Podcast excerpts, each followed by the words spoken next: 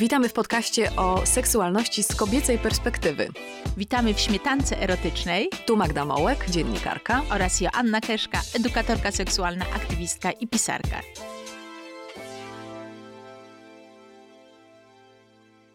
Dzień dobry. Dzień dobry. Cześć Asiu. Cześć Magda. Dzisiaj nasza druga śmietanka erotyczna. Tak, witamy w naszej śmietance erotycznej. Witamy w naszej bajce.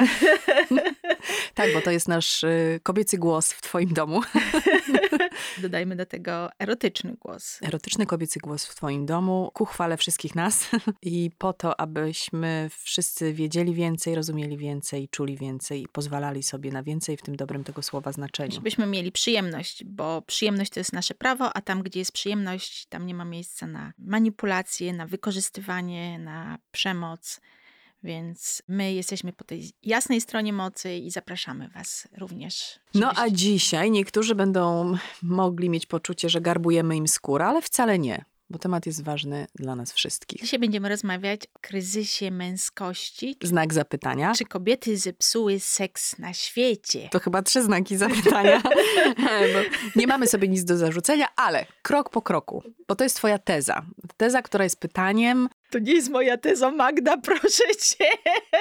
Czy kobiety zepsuły seks na świecie? No nie, ale rozumiem, że to traktujemy w kategorii jakiegoś jednak mimo wszystko do jasnego tego y, żartu. No to jest informacja, um, którą niedawno przeczytałam w, w Gazecie Wyborczej, w bardzo dużym artykule z lutego bieżącego roku. E, I ten artykuł miał właśnie tytuł Seksu jest mniej, bo po tysiącleciach męskiej dominacji kobiety przejęły nad nim władzę. Autor mężczyzna Maciej Jarkowiec. Więc... O, chyba żeśmy coś przegapiły, tak. że przejęłyśmy władzę. tak, ja nie wiem, coś musiałam, jakaś zabiegana chyba ostatnio A! jestem. Nie. Dwie zabiegane w tym samym temacie, to chyba jednak Nie zauważyłyśmy, coś się nie zgadza. że przejęłyśmy. Wiesz, ja tak pomyślałam, może, może ty Magda przejęłaś, wiesz. Ja... Robimy co możemy, ale jesteśmy na pewno na, na samym początku. Zobaczcie, jaki jest ten tytuł, tak? Kobiety przejęły władzę nad seksem i od razu seksu jest mniej. Wizualnie jeszcze przypomnę, że tenże tekst okraszony był seksownym zdjęciem Marilyn Monroe. Tak, czyli wynika z tego, że do czego kobieta nie przyłoży rękę, to od razu jest gorzej. Od razu. Od razu mężczyźni tracą. Trac, w ogóle wiesz, świat traci. Świat no, traci. no ale mężczyźni to świat, więc no, no wiadomo, no, że... tak, no, wiesz. Więc e, pozostaje nam bić się w nasze i mniejsze i większe piersi za grzechy, no po prostu. No, przejęłyśmy władzę, co prawda nie zauważyłyśmy tego i od razu jest mniej seksu na świecie. Wiesz, no. ty od tylu lat robisz w tej przestrzeni publicznej robotę pod tytułem Chciałabym żeby kobiety przejęły władzę nad swoim ciałem, nad swoją seksualnością, nad swoją podmiotowością, żebyśmy to my decydowały, więc nie mogłaś ani ty, ani ja przegapić tego jakże niezwykłego faktu, że to już władza jest po naszej stronie. To nie o władzę chodzi, a jeśli chodzi w ogóle o władzę, jeśli już o nią chodzi, to wciąż jednak o tę, że to, to jest męska dominacja nad e, kobiecym spojrzeniem na siebie i nad naszą podmiotowością. Jesteśmy wciąż przedmiotami, a nie podmiotami, i wszyscy ci, takie mam wrażenie, którzy w jakimś tam stopniu próbują tłumaczyć, że właśnie to, że my sięgamy po to, co jest co po prostu jest nasze i jest to, nie wiem, 1% tego, co nam się należy, natychmiast e, dostaje taką łatkę kryzysu męskości. Tak, w momencie, kiedy chcemy odrobinę więcej dobrego traktowania, poważnego traktowania, uczestnictwa, prawa do głosu, prawa do decydowania o sobie, prawa do podejmowania własnych wyborów, kiedy chcemy odrobinę więcej, to od razu słyszymy, że jak to? Przecież możecie już wszystko. Już jest XXI wiek, już jesteście tak wyzwolone, że już bardziej nie można. Dlatego ja bardzo, bardzo bym chciała, żeby rzeczywiście któregoś pięknego dnia był taki dzień, taki moment w naszym życiu, albo przynajmniej w życiu naszych córek, żebyśmy my przejęły kontrolę nad, nad seksualnością, nad swoimi ciałami, żebyśmy czuły się w tej przestrzeni seksualnej dobrze, pewnie, żebyśmy wiedziały, że przyjemność jest naszym prawem, że to nie jest nasza fanaberia, żeby mężczyźni wiedzieli, że nie można wyciągać ręki po kobiece ciało za pomocą manipulacji, za pomocą zastraszania, za pomocą wyśmiewania. za pomocą wykorzystywania naszej nieśmiałości czy naszego zagubienia. Ja bym, ja bym bardzo chciała doczekać takich czasów, ale takie artykuły właśnie jak ten z Gazety Wyborczej, które sugerują, że jakoby rewolucja seksualna już się dokonała i my kobiety mamy już dosłownie wszystko, mamy już władzę nad seksem, nad światem, to jest właśnie ogromna przeszkoda do tego, żeby kobiety czuły się dobrze, bezpiecznie w tej przestrzeni seksualnej. No bo zobacz, Magda, jeżeli ktoś nam mówi, że my możemy już wszystko, to jeśli wyciągniemy rękę po odrobinę więcej, właśnie więcej poczucia bezpieczeństwa, więcej akceptacji dla tego, kim jesteśmy, czego chcemy, więcej uwagi, poważnego traktowania dla naszych potrzeb i pragnień, no to zaraz jest głośno, halo, przecież macie wszystko, no w gazecie wyborczej napisali, a tobie się coś jeszcze zachciewa, jesteś jakaś niewyżyta, wariatka, albo jakaś wulgarna, puszczalska dziwka. W każdym wypadku uczysz się. I właśnie mówienie, że kobiety mogą już wszystko, że rewolucja seksualna jakoby się już dokonała, to jest paskudne, podłe, fałszywe narzędzie do uciszania nas. Najlepsze. Tym bardziej, że teza tego artykułu jest taka, oprócz tego, że chcemy, chcemy więcej i przejęłyśmy rzekomo władzę nad seksem, to jeszcze jest taka teza, że w związku z tym, że przejęłyśmy tę władzę, to seksu jest mniej. Mniej. Zepsułyśmy go. Katastrofa. Tak, tak. Ten artykuł, to jest bardzo duży artykuł, jest w ogóle nafaszerowany takim obrazem kobiecej seksualności, który jest taki odstraszający, deprecjonujący nas, nas kobiety. Generalnie ja mówię, że, że tam jest przedstawiona seksualność kobiet jest w taki sposób, jest tak erotyczna jak polisa ubezpieczeniowa, tak? Bo autor tekstu właśnie mówi, że kobiety przejęły władzę nad y, seksem i jest mniej Mniej seksu mniej w ogóle, seksu, czyli mniej tak. par uprawia seks. Kobiety, że tak, bo wynika, no bo generalnie kobiety że rzadziej myślą o seksie, to jest jakoby taka nasza kobieca cecha. Uwielbiam ten argument. Tak, że kobiety rzadziej myślą o seksie. I rzadziej go inicjują. Tak, więc Proszę ja teraz... pana, no to właśnie, no, no, proszę pana, co jest tak, po całym dniu zasuwania, ogarniania, przypominania, robienia, prasowania, gotowania, sprzątania, szanowny pan nam wybaczy, że nagle o 21 zamiast padać na pysk, nie flirtujemy i nie brykamy po domu zadowolone, że się tak urobiłyśmy po pachy w kolorowych, nie wiem, fartuszkach i na wysokich obcasach. No wiesz, ja lubię w kolorowych Ja fartuszkach. wiem, tylko że rzeczywistość versus marzenia, albo rzeczywistość versus możliwości versus marzenia, to też są dwa odrębne światy. Więc zarzucanie kobietom, że skoro mamy władzę nad seksem i go psujemy, bo go w związku z tym wszyscy mają mniej, ja nie wiem, jak, ja nie wiem, jak to złapać. Znaczy, no, dlaczego znowu jesteśmy obrażane, bo to jest, to jest o tym. Ja bym powiedziała, że trzeba się przyjrzeć, co się w tych naszych polskich sypialniach tak naprawdę dzieje. Bo jeżeli mężczyzna zgodnie z konserwatywnym, zacofanym modelem męskiej seksualności, znaczy ja nie mówię, że każdy model męskiej seksualności jest zacofany, ale ten, który znamy w większości To jest e, naszych doświadczeń, wciąż. tak, że on po prostu pomiętosi trochę cycki, potem wkłada palec do pochwy i tam miesza tam w tej pochwie z tymi zimnymi palcami, jakby tam zgubił klucze. Potem po prostu mu staje i boruje tą pochwę, boruje, boruje. Potem on ma wytrysk i jest koniec zabawy bez względu na to, na jakim etapie podniecenia czy zabawy jest jego partnerka. Ale o jakiejś zabawie i podnieceniu to mówisz. Autor artykułu twierdzi, że dla nas ważniejsza jest emocjonalna strona seksu. Korzyści emocjonalne. Wróćmy, słuchaj, jeszcze wróćmy tylko na chwilę do tego modelu męskiej seksualności. Zaraz przejdziemy Ale do to tej się wszystko łączy, bo to z jednej strony jest Tak. właśnie to, o czym ty mówisz, a z drugiej, o, to by się nie podobało, no ale ty się cieszysz w ogóle, że przyszedłem, że jestem. Że, a, tak, że ty się cieszysz z tego, że mogłaś zadowolić Tak, tak, to mężczyznę. chodzi. to jest twoja no bo dla satysfakcja. kobiety satysfakcja to emocjonalność.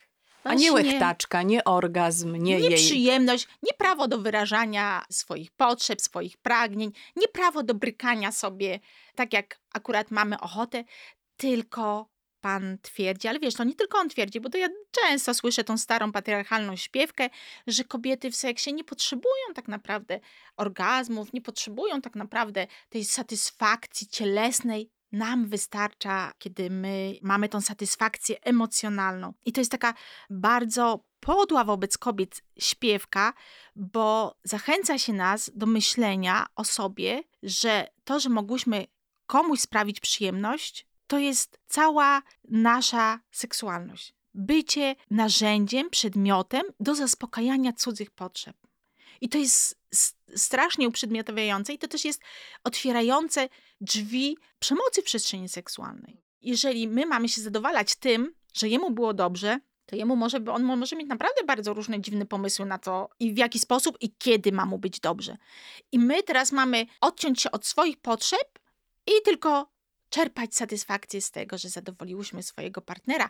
I jeszcze dodam, często jest tak, że mamy czerpać satysfakcję z tego, że go nie irytowałyśmy swoimi fanaberiami. Tak? To jest porządna kobieta, po prostu, która woli tą emocjonalną bliskość, więc gdyby rzeczywiście kobiety kobietom wystarczała emocjonalna bliskość, to my byśmy nic innego nie robiły, tylko byśmy się bzykały, no bo która z nas nie chce być blisko emocjonalnie swojego partnera? No każda. Ale z tego powodu nie biegamy za nim bez majtek, bo jednak seks, halo, może służy do czegoś innego niż budowanie emocjonalnej bliskości. Może jednak, halo, tutaj coś cipka ma do, do, do roboty, może ciało ma tutaj też jakieś znaczenie. Coś takiego jak przyjemność dla kobiet.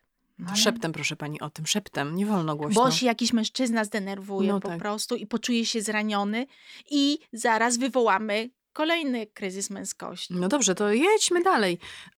Prawda jest, zdaje się taka, że tu w ogóle nie chodzi o to, że my przejęłyśmy władzę, w związku z tym seksu jest mniej. Tu chodzi o to, co powiedziałaś, co się w tej sypialni odwala, więc może, szanowni, chodzi o to, szanowny panie autorze i szanowni inni, o to, że my się zorientowałyśmy, co się tam odwala i nie będziemy się kłaniać, będziemy się odwracać od seksu, który nam nic nie daje. Prosty, prosty rachunek. Tak, bo e, rzeczywiście jest tak, że jeżeli kobiety doświadczają właśnie tego, tego seksu, gdzie nie ma miejsca na przyjemność także dla nas, to z czasem mają coraz mniejszą ochotę na ten seks. Ale to jest naturalne, bo kobiety są mądre. I jeżeli gdzieś w jakiejś przestrzeni nie ma dla nich miejsca, no to będą, będą tego unikać najzwyczajniej w świecie. Gdyby pana, autora tego tekstu, w ramach gry wstępnej pociągać za włosy łonowe, to też by niezbyt chętnie i niezbyt często wracał myślami do, do tej zabawy. A tak, i nie inicjowałby kolejnej tortur. gry wstępnej, gdzie byłby po prostu szarpany właśnie znowu za te włosy łonowe. Więc tam, gdzie nie ma przyjemności dla kobiet, tam jest mniej ochoty na inicjowanie i na myślenie o tym. No to jest bardzo proste. Chcesz, żeby twoja kobieta, czy w ogóle, żeby kobiety myślały chętniej o seksie, to mów o kobiecym prawie do przyjemności, a nie o tym, że rewolucja się dokonała, kobiety mogą już wszystko i seksu jest mniej. I nie obwiniaj kobiet. To jest takie, takie szczeniackie, wiesz, takie ciągle mamy do czynienia z takim obrażalskim męskim ego. Za wszystko winne są kobiety, wszystkiemu. Złe w seksie, w ogóle złe, złe we wszystkim. Przypomniała mi się teraz taka anegdota, przepraszam, że to opowiem, ale może to będzie trochę a propos tego, co mówisz, że jesteśmy złe, czyli jakąkolwiek podjęłybyśmy decyzję, to jest B. W czasach zamierzchłych, kiedy jeszcze w Polsce wychodził Playboy i jego redaktorem naczelnym był mój serdeczny kolega, Bawiliśmy się w przestrzeni publicznej, propozycja wyszła od niego tym hasłem, czy Magda Mołek wystąpi na łamach Playboya w słynnej sesji okładkowej i całej reszcie. I ja, znając swoje potrzeby, zawsze mówiłam, że nie, bardzo dziękuję, mam dla kogo i wiem po co. I to jest moja decyzja. Nie interesują mnie decyzje innych kobiet, szanuję je, to są ich wybory, moim wyborem jest nie. I to gdzieś tam się przez te media przewalało. Trafiłam ostatnio na pewien program, w którym szydzono z celebrytów i z różnych osób, o których pisały tabloidy pod kątem właśnie ich wyborów, decyzji, tego co tam robią w przestrzeni publicznej i oberwało się mnie, uważaj za to, że był artykuł w jednym z tabloidów pod tytułem Królowa nie, Magda Mołek, o tym, że e, chodzi za nią ten Meller i chodzi i proponuje, a ona nie i nie. I komentujący tę sprawę kobieta i mężczyzna mówili o mnie mniej więcej tak, że no nie rozbierze się, no nie rozbierze się, no no to nie wiadomo ile jeszcze będzie czekała, żeby się rozebrać, bo na pewno kiedyś się rozbierze. No dobra, to może po 50, ale fe, kto wtedy będzie chciał to oglądać, jak ona to zrobi po 50. I tutaj, biorąc pod uwagę swoją decyzję, miałam takie poczucie właśnie, nieważne co zrobisz, jak jesteś kobietą, na przykład w tym kontekście seksualnym. Rozbierzesz się, jesteś dziwką. Nie rozbierzesz się, jesteś jakąś królową, nie, która tak naprawdę myśli znowu o tym, że teraz wam się nie rozbiorę, ale jak mówili prowadzący, będę straszyć, bo się rozbiorę w okolicach 50. Czyli, jaka to jest zasada?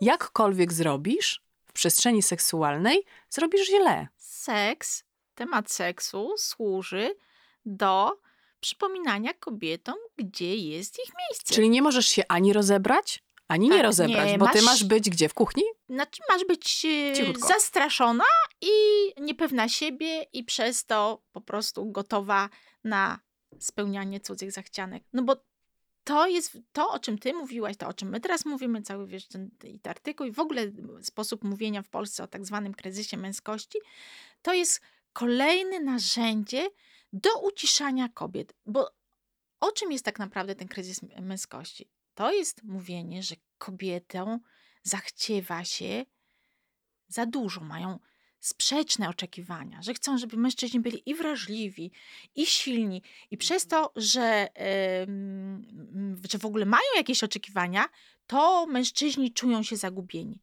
I żeby świat wrócił na swoje miejsce, kobiety, kobiety powinny się ogarnąć i powinny zrezygnować ze swoich oczekiwań. Ty powinnaś, Magdo, zrezygnować z oczekiwania, że masz prawo do podejmowania własnych decyzji. Nie masz takiego prawa. Przyjdzie osoba, która będzie chciała cię widzieć rozebraną i ci zarzuci, że jesteś sztywniarą i w ogóle, wiesz, oziębłą celebrytką, która nie potrafi się wyluzować. Rozbierzesz się, to przyjdzie jakaś osoba i powie, że przecież ty byłaś taką elegancką panią, a teraz, kurczę, wiesz, tutaj rozpięłaś guziki u, u koszuli, wstydź się. Więc e, Znaczy ja zakładam, że cokolwiek bym w tej sytuacji nie zrobiła, akurat przez tychże komentujących, tę dwójkę, i tak bym została ukarana. Bo gdybym się Tak. rozebrała, zostałabym ukarana za to, że, że to zrobiłam, ale skoro tego nie zrobiłam, i tak zostałam za to ukarana, że właśnie mam ochotę podejmować swoje własne decyzje. No bo kobieta w seksie nie ma podejmować własnych decyzji. Kobieta w seksie ma zastanawiać się, czy nie irytuje właśnie swojego partnera swoimi potrzebami, swoim prawem do podejmowania własnych decyzji, czy nie drażni męskiego ego i czy w ogóle czy nie drażni społeczeństwa, bo to jest taki, wiesz, ym, mężczyźni to jest społeczeństwo.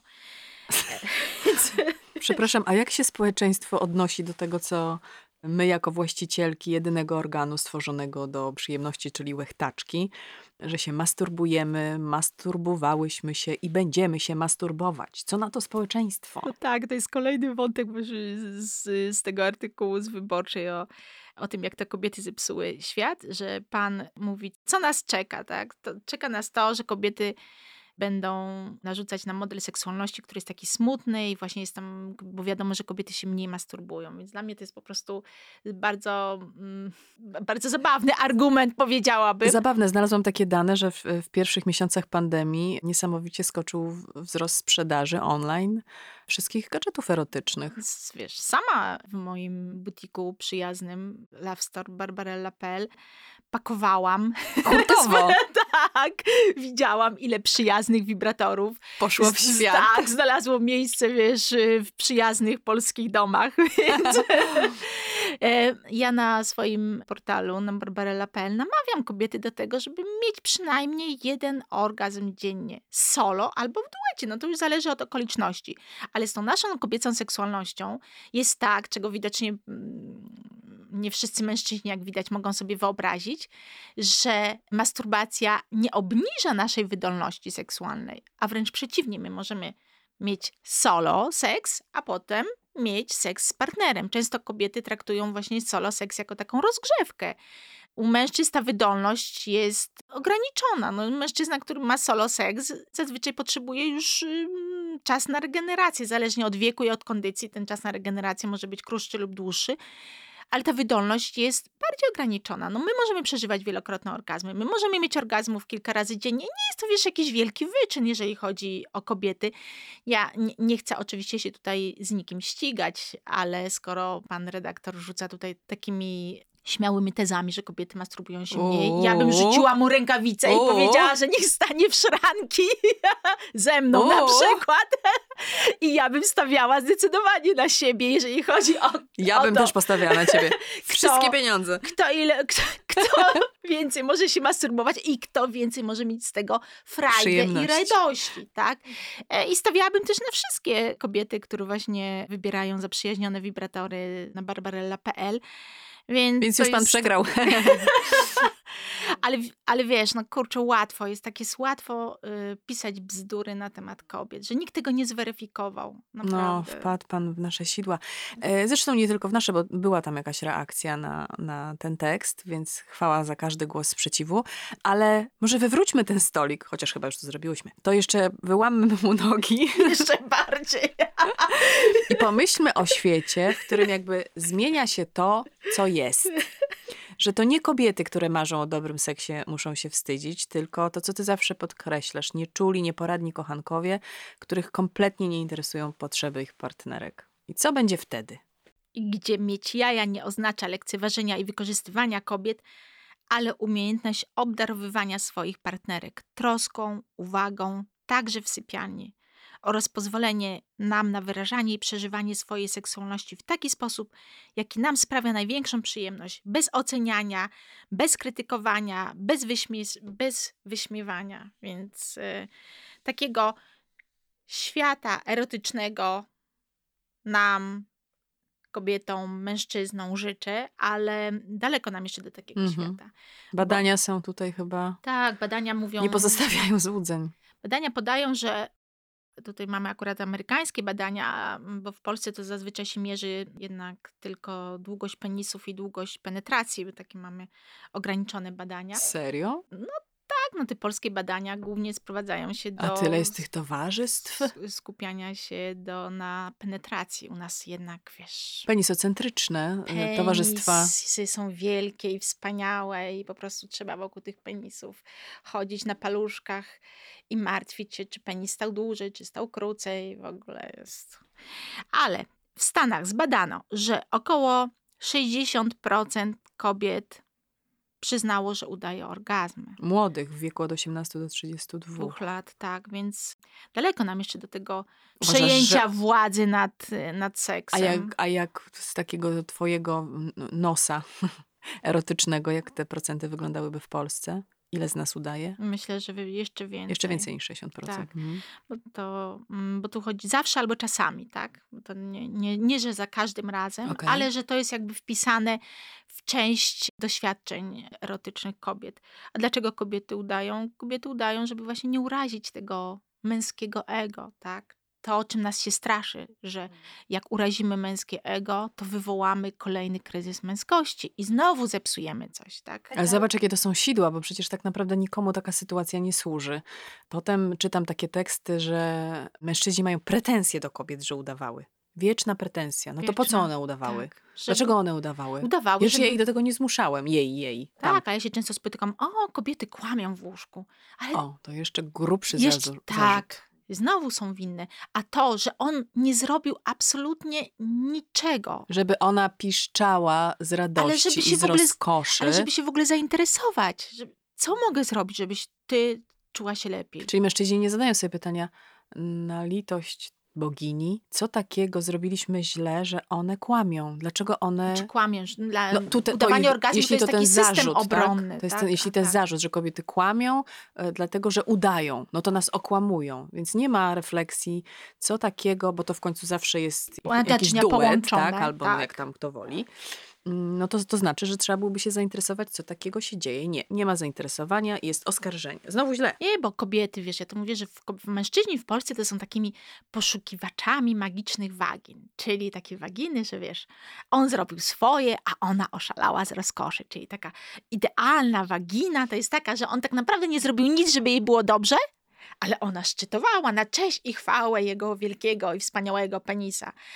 I wciąż kobietom jest w Polsce trudno cieszyć się swoją seksualnością, ale są zmiany.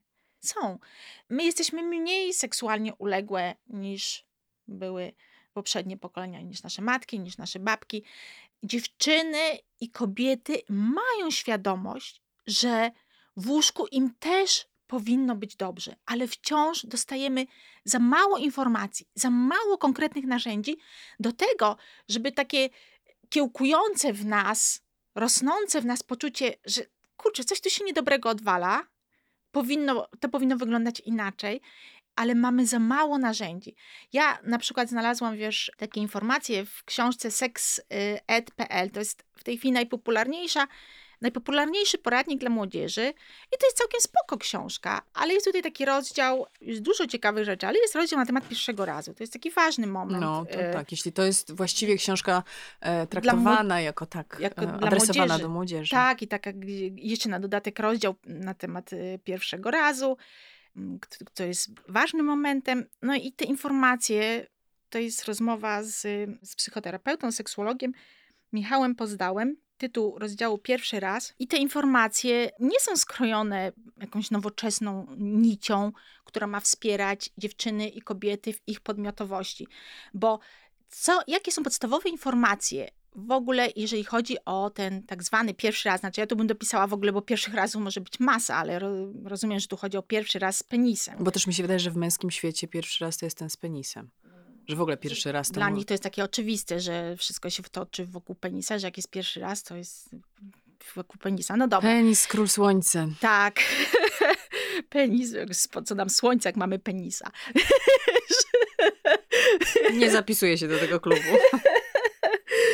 No i tutaj są informacje, jakie powinny być w ogóle informacje? Przede wszystkim chodzi o tak zwane upodmiotowienie dziewczyn i kobiet, czyli podstawową informacją powinno być, na co ty się czujesz gotowa. Czy potrafisz wyznaczyć swoje granice i czy twój chłopak, upewniła się, że twój chłopak wie, że te granice należy respektować mhm. na podczas wszystkich waszych doświadczeń.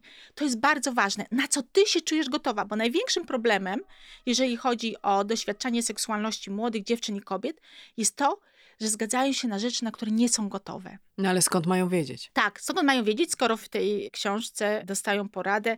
Pierwsza porada, co jest ważne, i tutaj dowiadujemy się, trzeba się zastanowić, czy nasz partner lub partnerka to odpowiednia osoba. No nie, my jesteśmy najważniejsi. Pierwsze zdanie powinno dotyczyć nas. My jesteśmy podmiotem, my, na co my się czujemy gotowe. To jest bardzo, bardzo ważne. Nie znowu kurczy partner, no. To takie. Znowu oddajemy ko- kościelno, się. Tak, patriarchalno, tak, nie zrób to w imię miłości. Znowu. Ile złych rzeczy się dzieje w imię miłości. Można mieć naprawdę sympatycznego, dość przypadkowego kolesia, ale jeżeli my wiemy, na co czujemy się gotowe, na, wiemy, na co mamy ochotę, wiemy, gdzie są nasze granice, to będziemy mieć z tego przyjemność. Idąc dalej, tutaj w tym rozdziale jest, są informacje pod tytułem Jak się ułożyć, żeby stosunek był najmniej inwazyjny. Co?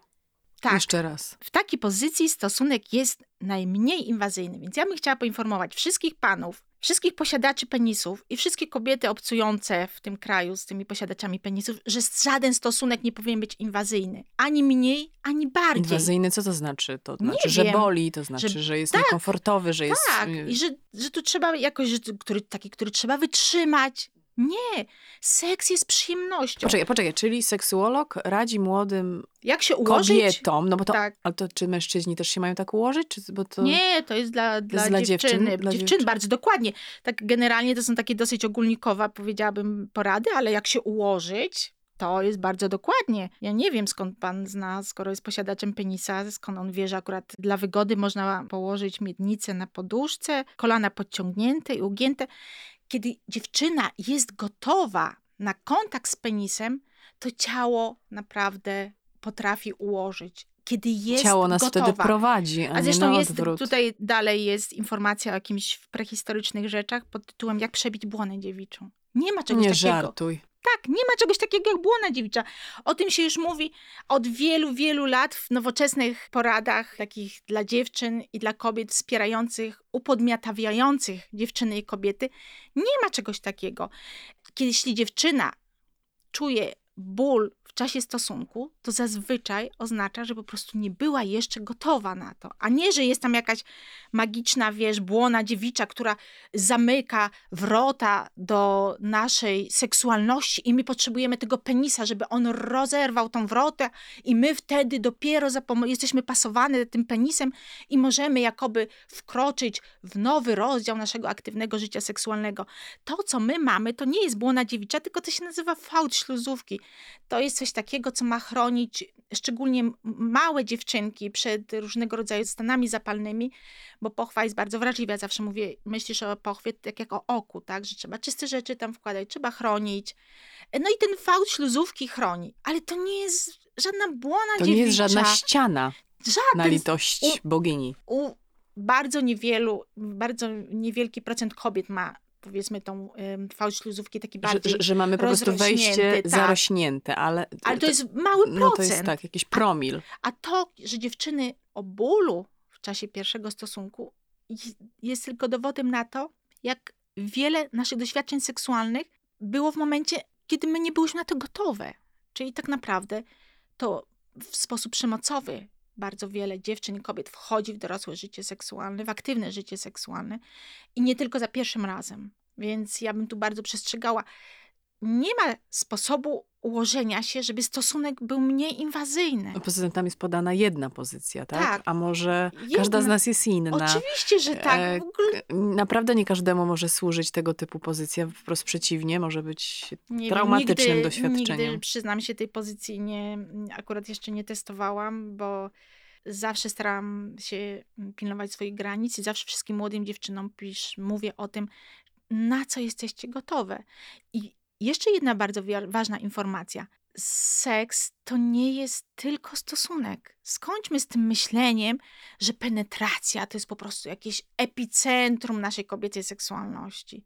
Są dziewczyny, kobiety, które mają na przykład pochwicę, czyli z różnych powodów ból w momencie, kiedy wkłada się penisa do pochwy, ale mogą mieć orgazmy. Wystarczy tego penisa tam nie wciskać w ten inwazyjny sposób. Skończyć z tą inwazyjnością, mniejszą lub większą. Teraz mi się przypomniało, jak zrobiłam sobie kiedyś taką sondę wśród moich przyjaciółek i e, właśnie poszło hasło, czy pamiętasz swój pierwszy raz? I jak sobie poprzypominałyśmy ten słynny pierwszy raz, to bardzo szybko większość z nas chciała o nim nie pamiętać i ustaliłyśmy, że nasz pierwszy raz to jest ten, kiedy odkryłyśmy łechtaczkę. I nagle zmieniła się, zmienił się ton tej Poziom rozmowy. energii, Absolutnie. Bo wszystkie sobie przypominały, kurczę, kiedy to było, w jakich okolicznościach. Mało tego, wszystkie to pamiętały. Każda z dziewczyn, które przepytywałam, pamiętała ten moment, pamiętała gdzie, z kim. Zobacz, jakie to jest ważne. Bo to dla nas, dla nich skończyło się właśnie lotem na księżyc i z powrotem. Ale ja też rozmawiam z kobietami, które właśnie mówią, że mają ból przy stosunku, to ja mówię, ale po co ci ten stosunek? Przecież możesz mieć orgazmy bez wkładania penisa do pochwy. I jest takie poczucie ulgi. No tak, tylko że nam się wciska, dosłownie. Wciska, Wciska nam się jedno i drugie. Będzie mniej inwazyjny, ale wytrzymasz, dasz radę, zaciśnij zęby. A przecież naprawdę penetracja jest świat poza penetracją. Wiesz, ta nasza kobieca seksualność jest przyjazna, jest kolorowa. My lubimy gry i zabawy erotyczne, lubimy masaże, lubimy przebieranki, lubimy taniec. I ważne jest właśnie, żeby zacząć postrzegać wszystko, co robimy w przestrzeni seksualnej. Przytulanie, rozmawianie o seksie, taniec, rozbieranie się, jako tak samo ważne elementy naszych doświadczeń, jak stosunek. A nie ciągle kurczę, ten penis i ta penetracja i ta pozycja są po prostu na, na piedestale. I my musimy tam wokół tego dostosowywać się, żeby te, ten staroświecki, zacofany model 3P, czyli penis, pozycja i penetracja, że my musimy się w tym dać zamknąć. Nie, to już nie te czasy. Już czasy błony dziewiczej minęły, naprawdę. I mam nadzieję, że przyjdą takie czasy, że miną też porady na temat tego, jak tą rzekomą błonę dziewiczą rozdziewiczać, ale to jest takie, też jest takie myślenie, że jeśli jest ta błona dziewicza, którą penis musi przebić, no to my potrzebujemy tego penisa, bo bez niego będziemy takie cały czas nieotwarte. Więc to też jest takie myślenie, że bez penisa to tak naprawdę nie wystrzelimy w to aktywne życie seksualne. Dlatego mówić, jakim odkryciem dla mojego towarzystwa było porozmawianie właśnie o łechtaczce i o tym pierwszym razie, w którym kobiety poczuły przyjemność, w którym poczuły swoje ciało, w którym zrozumiały na ile to kobiece ciało stać. I to Tak. naprawdę to była tak uwalniająca, pełna pozytywnej energii wieczorna rozmowa, że życzyłabym wam, dziewczyny, jak teraz słuchacie, żebyście to w swoim towarzystwie zrobiły, bo Nasz podcast nazywa się Śmietanka Erotyczna. Jest to oczywiście wielowymiarowa nazwa, ale jak myślę też o, o śmietance towarzyskiej, to myślę właśnie o takim, o takim miejscu, które jest y, dobre i bezpieczne dla danego tematu. I my z Asią tutaj w tym podcaście chcemy stworzyć taką przestrzeń do też podbudowania Was, że Wasze osobiste decyzje, Wasze osobiste poszukiwania budują Waszą podmiotowość. I teraz możecie sobie znaleźć towarzystwo swoje, miejsce swoje do porozmawiania o tych rzeczach. To jest fajna w ogóle zabawa tak, na takie kobiece spotkanie. Kiedy był twój pierwszy raz? Jak go wspominasz? I bez narzucania... Y, bez narzucania takiej czy hierarchii. to był ten penis, tak. czy to była ta łechtaczka? łechtaczka. I czy, potem nagle tak. jak odkrywasz... Czy coś innego, bo może na przykład wiesz, pierwszy pocałunek być taki intensywny, Tak. że w ogóle wszystkie penetracje świata wysiadają. Czasami też tak bywa. Ja uważam, że te nasze rozmowy o seksie i w ogóle takie rozmowy o seksie w bezpiecznej przestrzeni uczą nas takiej bardzo, bardzo ważnej rzeczy ufania sobie. Że to, Ty co zawsze czuję, mówisz, ciało nie kłamie. tak, że to, co ja czuję, ma znaczenie. Ale właśnie tego typu porady, że ustaw się w taki inny sposób i wytrzymaj, będzie mniej inwacyjne, oducza, odbieram, mam takie zaufanie do siebie. Ja jestem przeciwniczką, już po prostu pójdę na barykady. Przeciwniczką hasła wytrzymywania. Ja tego hasła nienawidzę. Ja wiem, Tak, jak ono jest jest dla kobiet podłe. szkodliwe. Ile jest w tym podłości, ile jest w tym władzy nad nami, nad naszymi ciałami i umysłami. Koniec z wytrzymywaniem. takiej, Dość. wiesz, takiego przekonania, że inni wiedzą lepiej, co jest dla nas dobre. To nie. Właśnie seks jest taki fajny, bo możemy tutaj być w takim bliskim kontakcie z ciałem i z emocjami. I to ciało i te emocje naprawdę poprowadzą nas w dobrym kierunku, pod warunkiem, że nie zamąci się tego obrazu właśnie straszeniem nas, ale jak ty sobie pozwolisz, to go urazisz, zirytujesz swojego partnera, więc lepiej schować schowaj się z tymi swoimi emocjami, schowaj się z tymi swoimi potrzebami, bo wywołasz kolejny kryzys. No może nie światowy, ale na przykład wywołasz kryzys w sypialni. Wszystko będzie przez ciebie, a mogłaś siedzieć cicho. To, że dziewczyna, kobieta siedzi cicho i ma być takim remedium na wszelkiego rodzaju problemy. To jest straszne. I dlatego ja często podkreślam, że najważniejszym organem seksualnym jest głos. No ale zobacz, jak do tego głosu dochodzimy i zaczynamy mówić o swoich potrzebach, to od razu w łeb. No, jesteście winne naszego kryzysu męskości. Ja słyszałam też, że źródłem kryzysu męskości jest to, że mężczyźni czują się dyskryminowani przez kobiety. Jeszcze to, raz to powtórz. Tak, Mężczyźni czują się dyskryminowani, dyskryminowani przez kobiety. I to w Polsce, w Polsce.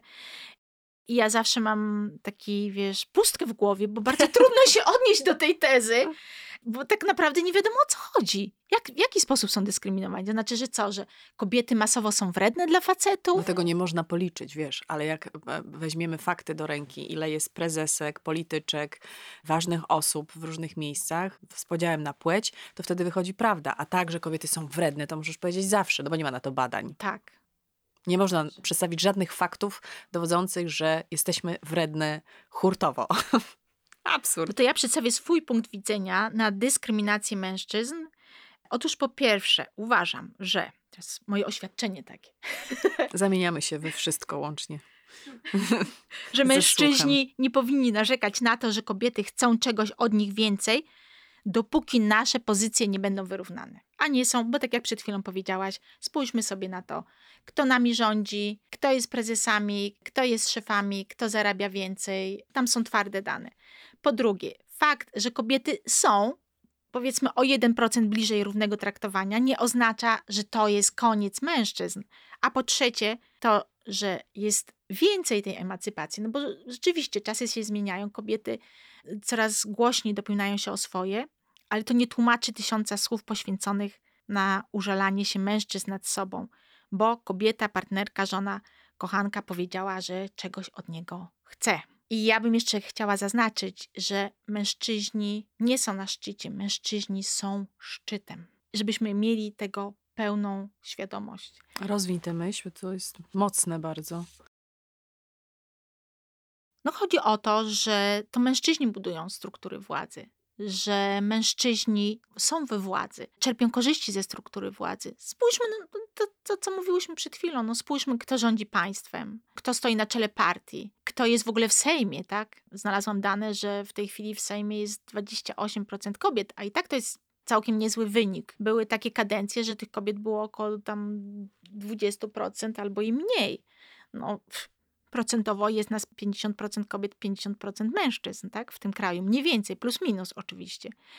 Więc ja się pytam, gdzie jest ta dyskryminacja? Kobietom się mówi, że my jesteśmy szalone, że przesadzamy, że mamy za duże oczekiwania, ponieważ właśnie chcemy być traktowane jak osoby dorosłe, i wtedy nam się zarzuca, że my swoimi oczekiwaniami ograniczamy mężczyzn, kiedy my chcemy uczestnictwa, kiedy my chcemy przejść z tej słynnej strefy prywatnej, czyli z tego miejsca, gdzie zajmujemy się głównie obsługiwaniem mężczyzn, i my chcemy przejść do tej strefy publicznej, czyli tam, gdzie nasz głos może być wysłuchany, nasze decyzje mogą być traktowane poważnie, a nasze wybory są szanowane. I ciągle kobiet nie traktuje się jako osób dorosłych. Kobiety mają być ładne, kobiety mają być miłe, kobiety mają być uczynne, kobiety mają się zadowalać zadowalaniem innych, czyli ta więź słynna, emocjonalna w łóżku i wszędzie po prostu.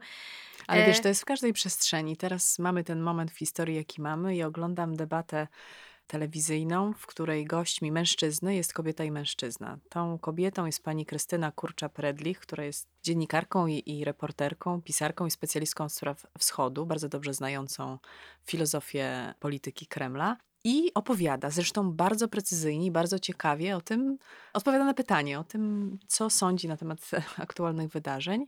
I siedzący obok panowie przytakują, w pewnym momencie uznają za stosowne przerwać jej i dopowiedzieć po swojemu to, co ona mówi. Więc ona nie zdążyła jeszcze tej myśli rozwinąć, ale oni już jej przerwali i jeden przez drugiego zaczęli się przerzucać swoją wiedzą na temat tego, o czym ona ma najlepszą wiedzę, gdyż jest specjalistką od tych spraw, więc oni nie muszą jej mówić, o czym ona napisała w książce. I tu mi się znowu skojarzyła historia książki Mężczyźni objaśniają mi świat Rebeki Solnit, która jest właśnie o tym, no, że jak jesteś specjalistką od czegoś, to prędzej czy później w twoim otoczeniu i tak znajdzie się mężczyzna, jak nie jeden, to na pewno wielu, którzy będą objaśniać ci, co ty tak naprawdę wymyśliłaś, napisałaś, stworzyłaś, opublikowałaś, odkryłaś. Oni ci powiedzą, co zrobiłaś. Bo ty nie wiesz. My codziennie, my kobiety, toczymy walkę na dwóch frontach. To jest dokładnie to, o czym, o czym ty teraz powiedziałaś, że stajemy się ekspertkami w dowolnej przestrzeni, czy to zawodowej, czy to towarzyskiej. Po prostu staramy się o coś, tak? Staramy się być specjalistkami w sprawie stosunków międzynarodowych, staramy się być specjalistkami w sprawach seksualności, staramy się być specjalistkami w dziennikarstwie. Każda ma swoją przestrzeń, gdzie... Nie, no my się nie staramy, my to robimy. Tak, no, my po prostu tak, ciężko pracujemy ale... na to, y, żeby nimi być, znaczy, tymi tak, ekspertami, Żeby się rozwijać, o tak, tak. bym powiedziała. Mhm. Rozwijamy się w swojej dziedzinie, tak? To jest jedna przestrzeń, a druga przestrzeń to jest walka codzienna o prawo do zabierania głosu, do zgłaszania swoich spostrzeżeń, opinii, pomysłów, uznania, że te, to, czego my chcemy, co jest dla nas istotne, że to jest ważne. I my toczymy tą walkę na dwóch frontach. Właśnie z jednej strony rozwijamy się, jesteśmy świetnymi specjalistkami, ale z drugiej strony musimy ciągle walczyć o to, żeby ten nasz głos został poważnie potraktowany, żeby znaleźć taki odpowiedni moment, kiedy już wolno nam się wbić z tym, e, z tą naszą opinią. Kiedy akurat panowie na, zaczerpną powietrza między jedną tyradą a drugą, to my musimy to wykorzystać, żeby powiedzieć swoją opinię. Ja ostatnio obserwowałam właśnie jakąś też debatę polityczną i było dziewięciu panów i jedna pani. Taki progres. Jedną panią posadzi i dziewięciu panów będzie nam objaśniać, co się tutaj dzieje, wiadomo. No Panowie no progres, wiedzą. że ona w ogóle jest, o to ci chodzi. Tak, tak. No ale to taki, wiesz, kwiatek do kożucha. Nie, no, no jasne, no usprawiedliwiliśmy się, tak mamy tak, jedną panią, o co wam tak, chodzi, że nie dopuszczamy tak, kobiet do głosu. Jesteśmy tacy nowocześni, że po Ale w ogóle z tą komunikacją pomiędzy kobietami i mężczyznami też często słyszymy zarzuty, bo wy jesteście takie emocjonalne, bo wy macie tyle do powiedzenia, 100 pomysłów na minutę, tylko te emocje i 15 minut mówicie to, co mężczyzna potrafi zawieść, zawrzeć w trzech zdaniach. Tak, to no jest... powiem ci, że mi po prostu wtedy otwierają się wszystkie kieszenie, a w nich wszystkie scyzoryki. Ale rozumiemy o co chodzi. Tak, że to, jest... jest znowu, znowu źle. To jest kolejny element kryzysu męskości, że kobiety chcą, żeby mężczyźni się z nimi komunikowali. Bezczelne, no. Tak, przecież wiadomo, że mężczyźni się nie komunikują. No oni już tacy są, po prostu korzystają z bycia w związkach, w które się nie muszą angażować, bo de facto do tego się to sprowadza. Jak ja szczerze nie znoszę tych historii o tym, że jakoby mężczyźni się nie potrafią komunikować, bo mam za sobą kilkudziesięcioletnie doświadczenie zawodowe. Pracowałam w różnych miejscach i zawsze scenariusz był mniej więcej taki sam, że panowie mówią, mówią, mówią i kiedy próbuje się im nawet nie przerwać, tylko chce się przedstawić też swoją opinię kobiecą, to się bardzo irytują. To jest takie, są albo zirytowani, albo po prostu ignorują i mówią dalej. E, I dzieje się tak samo na mównicach poselskich, to samo jest na spotkaniach rządowych, takich tych, które obserwujemy, bo ja nie brałam udziału w spotkaniach rządowych. Jeszcze. Jeszcze mam nadzieję, że na ambonach kościelnych też. No nie, na ambonach kościelnych to trudno, no bo to Tam wiesz, nikt nie kościół, przerywa. kościół kobiet po prostu nie znosi Nie, ja mówię, że tam w żadnej postaci. No ale oni tam tylko są. No siostry tak. zakonne raczej nie Nic nie wygłaszają mówią. żadnych. ale po prostu zawłaszczają Stanowisk. całą przestrzeń. A nagle się okazuje, że kiedy my przechodzimy na teren związku, relacji z kobietą, to jakoby mężczyźni się nie komunikują i że jakoby jedno zdanie kobiecie powinno wystarczyć. Które? Nie wiem, które, ale jedno, bo oni już tacy są. Albo mówi się też, że wiesz, oni wolą pokazywać emocje poprzez czyny niż poprzez słowa. No proszę cię, spłodzić syna, Tak, zasadzić drzewo, to czyn. wybudować dom. Wiesz, ile to, to roboty człowiekowi to całe Mm. życie zajmuje mężczyźnie No znaczy. wiesz, ja z tym drzewem i domem to obdzwoniłam swoje koleżanki i pytałam, czy któryś z ich ojców y, wybudował dom i posadził drzewo. I ni- Nie wyszło- żadna nie ni- nic nie słyszała, żeby ich ojciec gdzieś tam chodził w las. Ale jedna powiedziała, że rodzice wspólnie wybudowali dom, dostali w prezencie ślubnym działkę i wspólnie ten dom wybudowali. To są jakieś fantasmagorie. Albo to, że jak mężczyzna ci umyje samochód, to znaczy, że on cię Kocha. kocha. On cię tak, tak wyraża uczucia. Więc e, na podstawie wielu umytych samochodów mogę powiedzieć, że z moich obserwacji jasno wynika, że po prostu faceci nie traktują tego jako uciążliwy obowiązek. Że myjnia to jest taka ich przestrzeń, sobie spokojnie jadą, myją te samochody, bo też lubią mieć umyte samochody. A z mojej perspektywy powiem, że woskowanie nie ma wpływu na to, czy ja się dobrze czuję z moim partnerem. Ja chcę z nim porozmawiać. Nie obchodzi mnie, ile warstw woskowania jest na moim samochodzie. To nie jest żadna dziwna fanaberia, ale wiesz, ja ciągle to spotykam, że chłopcy tak już mają. Na przykład jak przyjeżdżam, wiesz, w odwiedziny do kogoś i dziewczynki się witają, interesują, siadają, rozmawiają, a chłopcy tylko dzień dobry, do widzenia i słyszę, no chłopcy tak mają, oni mają swoje sprawy. To niekomunikowanie się jest po prostu przyzwoleniem na to, że oni nie muszą się angażować, żeby sprawy się działy. Nie muszą się angażować w związek, bo ten związek i tak będzie kobieta ciągnęła jak ten wołek. Wiesz, Wół, tam wołek, to nic nie uciągnie. Ale poczekaj, bo to jest ciekawe, co mówisz. Przeczytałam sobie wywiad z pewnym panem seksuologiem, no to dawaj nazwiska. który urasta do rangi gwiazdy. I tam była rozmowa o tym, że pojawiają się u niego na terapii mężczyźni, których to mężczyzn kierują na terapię partnerki żony. No więc oni tam przychodzą, zaczynają rozmawiać o, o sprawach męskich. No i potem ten pan psycholog opowiada. No i to jest niestety tak z tymi kobietami, że wraca taki mężczyzna po tej terapii. Najpierw na nią idzie, bo partnerka poprosiła. Potem wraca do domu. No i jest taki trochę, jak to opowiada pan terapeuta, e, wyciszony, nieobecny. No i co? I ta kobieta znowu jest niezadowolona. Była niezadowolona, wysłała na terapię. Teraz on wrócił do domu, a on jest taki wyciszony, e, wycofany, że i ona, a ona chce z nim gadać. I znowu ta kobieta po prostu mu wchodzi na głowę. Wydźwięk tej wypowiedzi jest taki. problemów kobiety. Tak, to nie dość, że wypchnęła z domu na tę terapię, to potem jak wrócił z jakimiś przemyśleniami, to się chciała dowiedzieć, albo chciała jednak powiedzieć, no żeby się nie wstał, coś zrobił, bo trzeba coś zrobić, tak? Trzeba nie tylko wywoskować samochód, jest tysiące rzeczy do ogarnięcia. Znowu zła kobieta. Bo to zła kobieta była, no to już Ale ja to bym zmieniła terapeutę. bo akurat ja spotkałam się z taką opinią, że rzeczywiście kilka mm, znajomych mi kobiet wysłało swojego partnera chłopaka na terapię i były zachwycone, bo właśnie po terapii wreszcie zaczął z nimi rozmawiać i zaczął słuchać. On powiedział, że zaczął słuchać. To było niesamowite.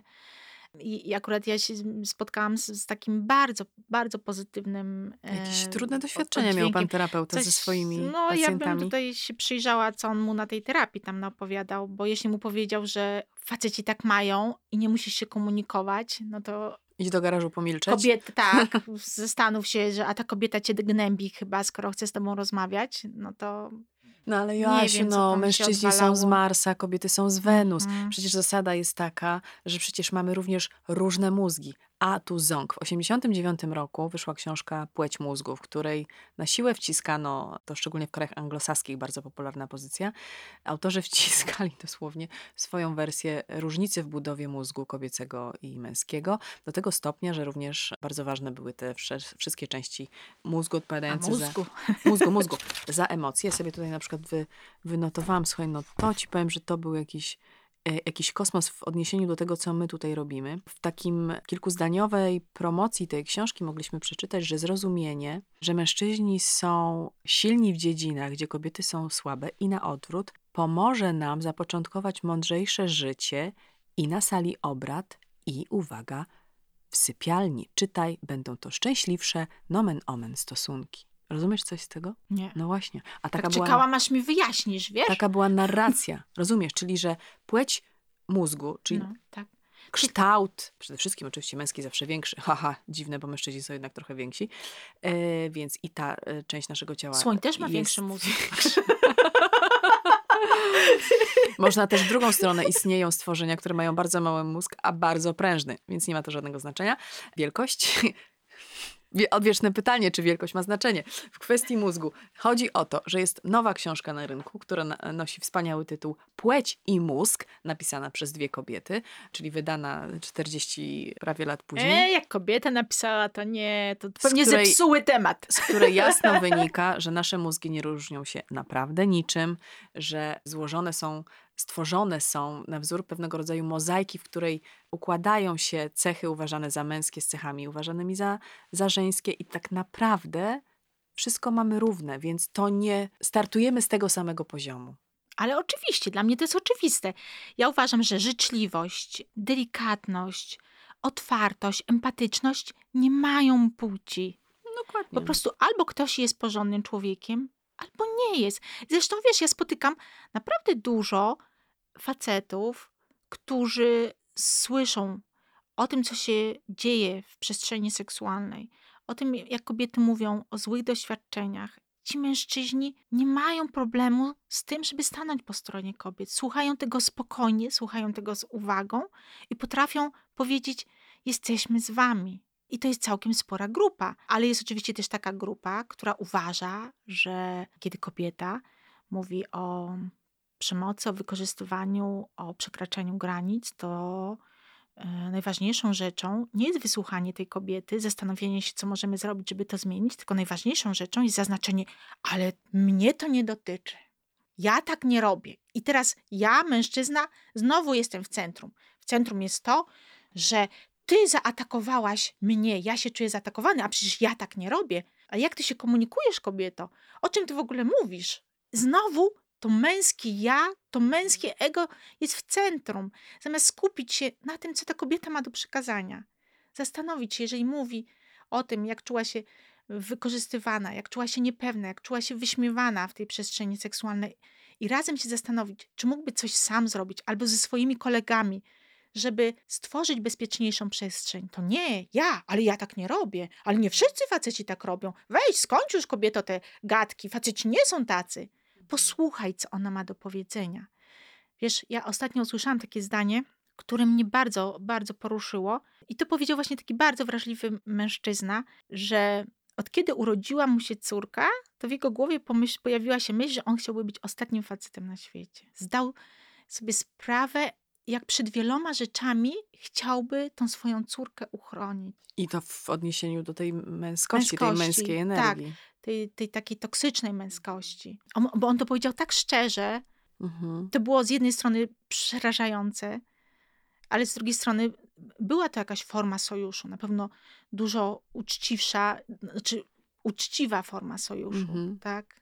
A nie udawanie, że problem mnie nie dotyczy, tylko ty coś tam znowu wyolbrzymiłaś, nie? Czy dla mnie to tak trochę, wiesz, jakby przenieść na skalę makro mm, nasze dzisiejsze tutaj opowieści, jak patrzę na konflikt, którego e, wszyscy jesteśmy teraz świadkami, no to widzę taką piękną, świadomą siebie, młodą, ale jednocześnie dojrzałą, płodną dziewczynę, która ma na imię Ukraina, a po drugiej stronie widzę takiego starego, zepsutego mężczyznę, który za wszelką cenę chciał zwrócić swoją uwagę tej kobiety. Jak po dobroci się nie działo, nie dało zawrócić jej w głowie, to zaczął ją gnębić. Jak się nie dało jej zgnębić, to postanowił ją zabić.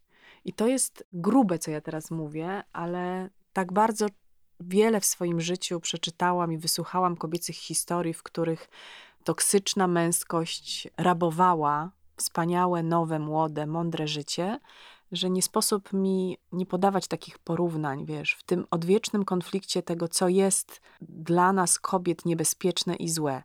I teraz ta nadzieja, która jest w mojej głowie, jest tutaj, że oto na naszych oczach po prostu powstał świat męskości, który jest jak widać możliwy. Czyli jeśli prezydent Ukrainy mówi: Nie chcę, żebyście wieszali w swoich miejscach, w swoich biurach moje portrety, odnosi się do portretów Lenina, Stalina.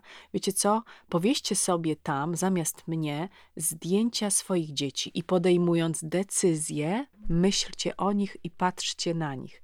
Słuchaj, jest w tym tyle dobra i mądrości, bo to jest o tym, że, że toksyczna męskość musi odejść, że ja jej życzę nie tyle kryzysu, co życzę jej końca bo to będzie dobry początek, nowy dla nas wszystkich. Zgadzam się z Tobą, bo często w tym konserwatywnym takim rozumieniu płci przedstawia się tą, te stosunki damsko-męskie jako wojnę płci, hmm. gdzie dwie strony nie mogą wygrać. Albo władza i kontrola jest po jednej stronie, albo po drugiej. Że tylko jedna strona może zwyciężyć. Decydować. A to jest nieprawda, bo właśnie to, o czym my rozmawiamy, to w ogóle o co toczy się taka walka wielu kobiet i też dobrych mężczyzn, to chodzi o to, że jeśli wygrywa jedna strona, to nikt nie wygrywa.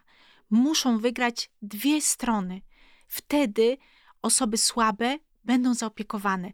Wtedy nie będzie, że ten, który może bardziej krzywdzić, jest wyżej. Wtedy będzie miejsce dla każdego. O to chodzi. Chodzi o to właśnie, żeby ta władza, a czym jest władza? Władza to jest, mogę krzywdzić mhm. bez ponoszenia konsekwencji. konsekwencji. To jest władza i kontrola.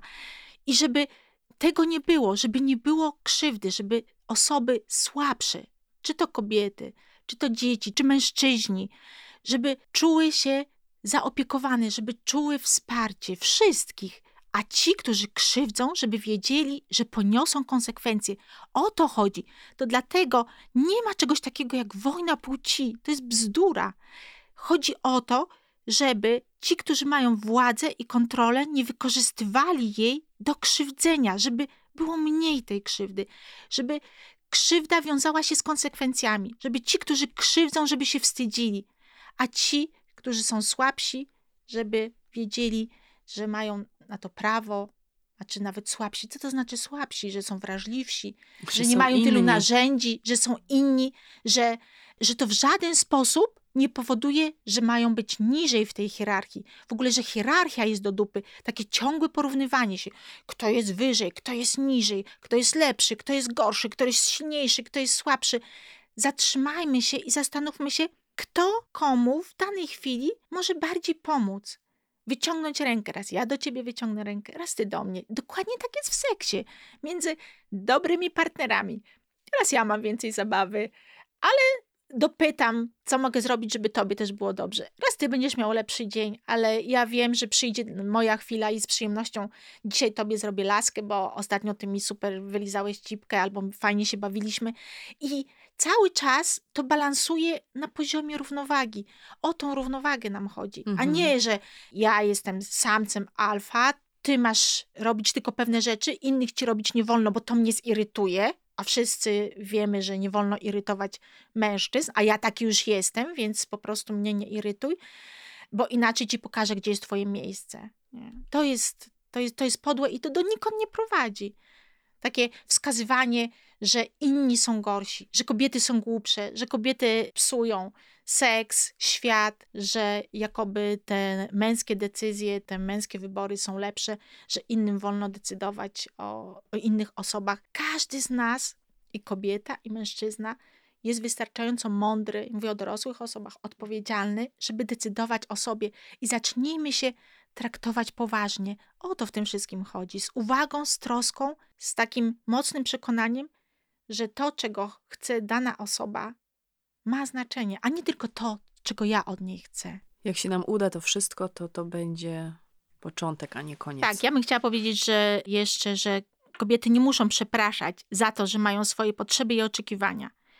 Jeżeli boicie się kobiet, które mówią o swoich prawach, to chciałabym przypomnieć, że przynajmniej nie wydajemy ustaw, które dotyczą męskich narządów płciowych, że nie mówimy do was jak do dzieci, do was mężczyzn, że nie pomijamy was przy awansach, nie postrzegamy was jak erotyczną zwierzywnę łowną, na którą można spróbować zawsze zapalować i traktujemy was poważnie.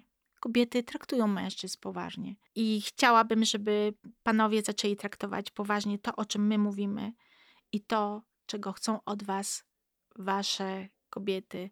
I to nie będzie wasz koniec, tylko to będzie wasz początek. Dziękujemy za dzisiaj, pozdrawiamy i przytulamy wszystkich cudownych mężczyzn i wspaniałe kobiety. I zapraszamy na kolejną śmietankę erotyczną. Do zobaczenia, do usłyszenia. Do Hej. usłyszenia. Do usłyszenia, no jak do zobaczenia. Jak do zobaczenia. Do Przecież wyobrażenia. nie zgodziłaś się na tego Playboya, to nikt cię nie zobaczy No. teraz. No właśnie. Ja to kiedyś chciałam nawet, wiesz, Chciałaś ale się- mi nikt nie proponował niestety. Nie. Dlaczego niestety? Nie Słuchaj, wiem, ja miałam taki moment, że pomyślałam sobie, ale fajnie, mam takie niestandardowo piękne ciało. no super. Ale przecież, żeby się rozebrać, nie trzeba akurat pod tym logo. Jakoś Playboy nie pukał do moich drzwi. Aha, że okej, że No, nie nie, nie ma już nic więcej z tych, z tych tytułów, tam gdzie można byłoby... Słuchaj, Nie, jest wszystko- tyle teraz, wiesz, Nie ma już. A nie masz takiej rozbieranej sesji na własny użytek, A naprawdę? mam. A masz. Nawet no. wrzucam, rzeczywiście, wrzucam co jakiś czas nawet na swojego No właśnie. Insta. No tak. no więc już tak, wiesz. Masz rację, tylko nie byłam na okładce, wiesz. Mm. E, Dostaniesz ode mnie okładkę w prezencie urodzinowym. Daj O, swoje zdjęcia, a ja ci cudownie. załatwię okładkę o, Playboya. jesteś kochana. Taki plakat dostaniesz. Cudownie. Dobrze, wspaniale. O. No to mamy to. Dziękujemy.